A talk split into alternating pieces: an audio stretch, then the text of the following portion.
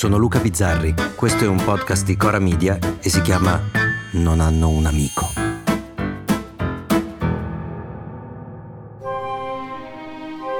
Never meet your heroes. Recita così un antico adagio. Non incontrare mai i tuoi miti. Lo ripete anche Gérard Depardieu in un film. Ti accorgeresti che hanno i brufoli. E in effetti è spesso così. Non bisognerebbe mai incontrare i propri miti. Visti da vicino ti accorgi che hanno i foruncoli. Incontrare qualcuno che abbiamo mitizzato restituisce sempre un piccolo momento di delusione. Quindi, rovesciando il discorso, dovrebbe essere un compito dei nostri miti anche quello di rimanere un po' distaccati da noi comuni mortali, essere un po' irraggiungibili. Con la classe politica italiana da tanti anni ormai non abbiamo questo problema. Non solo sembrano totalmente inadeguati da lontano, ma anche visti da vicino confermano la prima impressione. Il ministro della sovranità alimentare, qualsiasi cazzo di cosa voglia dire, Lollo Brigida, deve andare a Caivano perché è la giornata degli alberi e deve piantare l'albero di Falcone in una piazza dove prima spacciavano. E io su questo non commento, mi mordo la lingua, tengo per me quello che penso della giornata degli alberi e dell'utilità dell'albero di Falcone e dico perfetto, giusto che lo Stato ci sia, magari più che di passerelle e alberi piantati a Caivano e in molte altre zone d'Italia avrebbero bisogno di altro, ma va bene. I simboli sono importanti, così importanti che ci sono solo quelli, mi viene da dire. Solo simboli, alberi, presenze, strette di mano, ma va bene. E tre o quattro forse sono i va bene finora. Comunque, come ci va a Caivano il ministro? Col treno.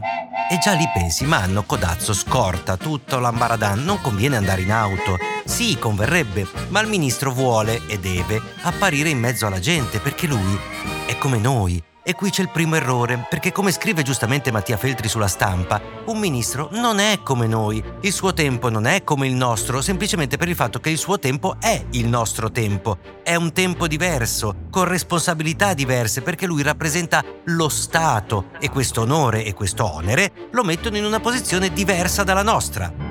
Invece lui e molti altri ministri ci raccontano ogni giorno che sono come noi, che fanno la spesa, che passeggiano tra l'immondizia. La spesa della domenica in una Roma che aspetta il derby, schivando un po' di cacche di cani lasciate da padroni maleducati e mondizia sempre in giro. E che prendono il treno e non usano l'auto blu. Ma cosa succede quando prende il treno Lollo Brigida? Che il treno è in ritardo. E allora cosa fa? Visto che non è come noi, fa giustamente chiamare l'amministratore delegato che chiama il macellaio che uccise il topo che mangiò il gatto che alla fine il treno si ferma a Ciampino, dove non si doveva fermare, per far scendere il ministro che prende l'auto blu. Quando il treno era fermo, ho chiesto se era possibile scendere dal treno perché io avevo un impegno che ritengo molto importante. Ora, io penso a un paio di cosette. Ma davvero pensava Lollo Brigida nostro che non sarebbe scoppiato un merdone epocale? Davvero non ha un amico, un consigliere, un ufficio stampa, un cugino alla lontana che gli abbia detto guarda che se si viene a sapere ci corcano?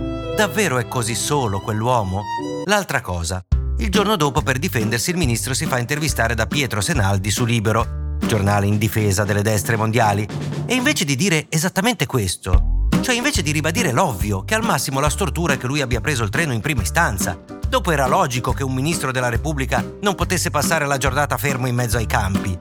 Invece di dire così, dice che lui non ha fatto niente, che mica è sceso solo lui, perché a quel punto secondo lui avrebbero potuto far scendere lui e tenere con la forza sul treno gli altri. Mi risulta che non sono sceso solo io. Che ha chiesto al capotreno, che gli ha detto di no, e allora chi è che ti ha detto di sì? Ferrovia ha deciso di effettuare una fermata accessibile a tutti i cittadini che erano su quel treno. Che è tutto normale, che è già successo 200 volte e non è vero, si sta parlando d'altro. Sono state 207 fermate in sei mesi per guasti, per uh, impedimenti del treno che non poteva proseguire, non per fermate su richiesta. E poi aggiunge il contrario di quello che avrebbe dovuto dire, cioè che lui appena è stato fatto ministro ha chiesto di rinunciare all'auto blu.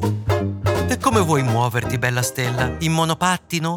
Vuoi occupare un vagone dei nostri già malandati treni ogni volta che devi andare a piantare un albero? Insomma, tra tutti i motivi validi che aveva per poter dire guardate che non sono stato arrogante, non ne ha azzeccato uno.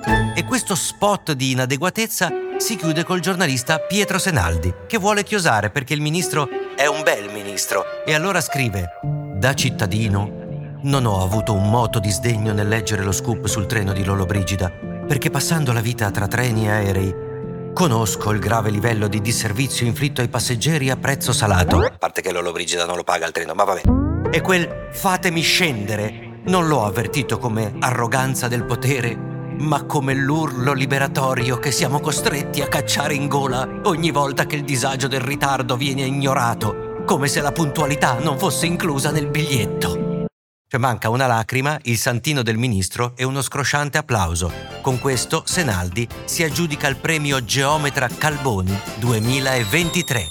Complimenti! È un bel direttore! Non hanno un amico? Torna lunedì. Se volete commentare, se avete idee o suggerimenti per nuove chat di WhatsApp o testimonianze di nuove chat di WhatsApp, potete scriverci a nonanunamico@gmail.com o nonanunamico@coramedia.com. Anche per gli insulti, prendiamo anche quelli. Non hanno un amico è un podcast di Cora News prodotto da Cora Media. È scritto da Luca Bizzarri con Ugo Ripamonti.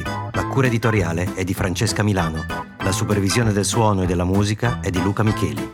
La post-produzione e il montaggio sono di Cosma Castellucci. Il producer è Alex Peverengo. Le fonti dei contributi audio sono indicate nella sinossi.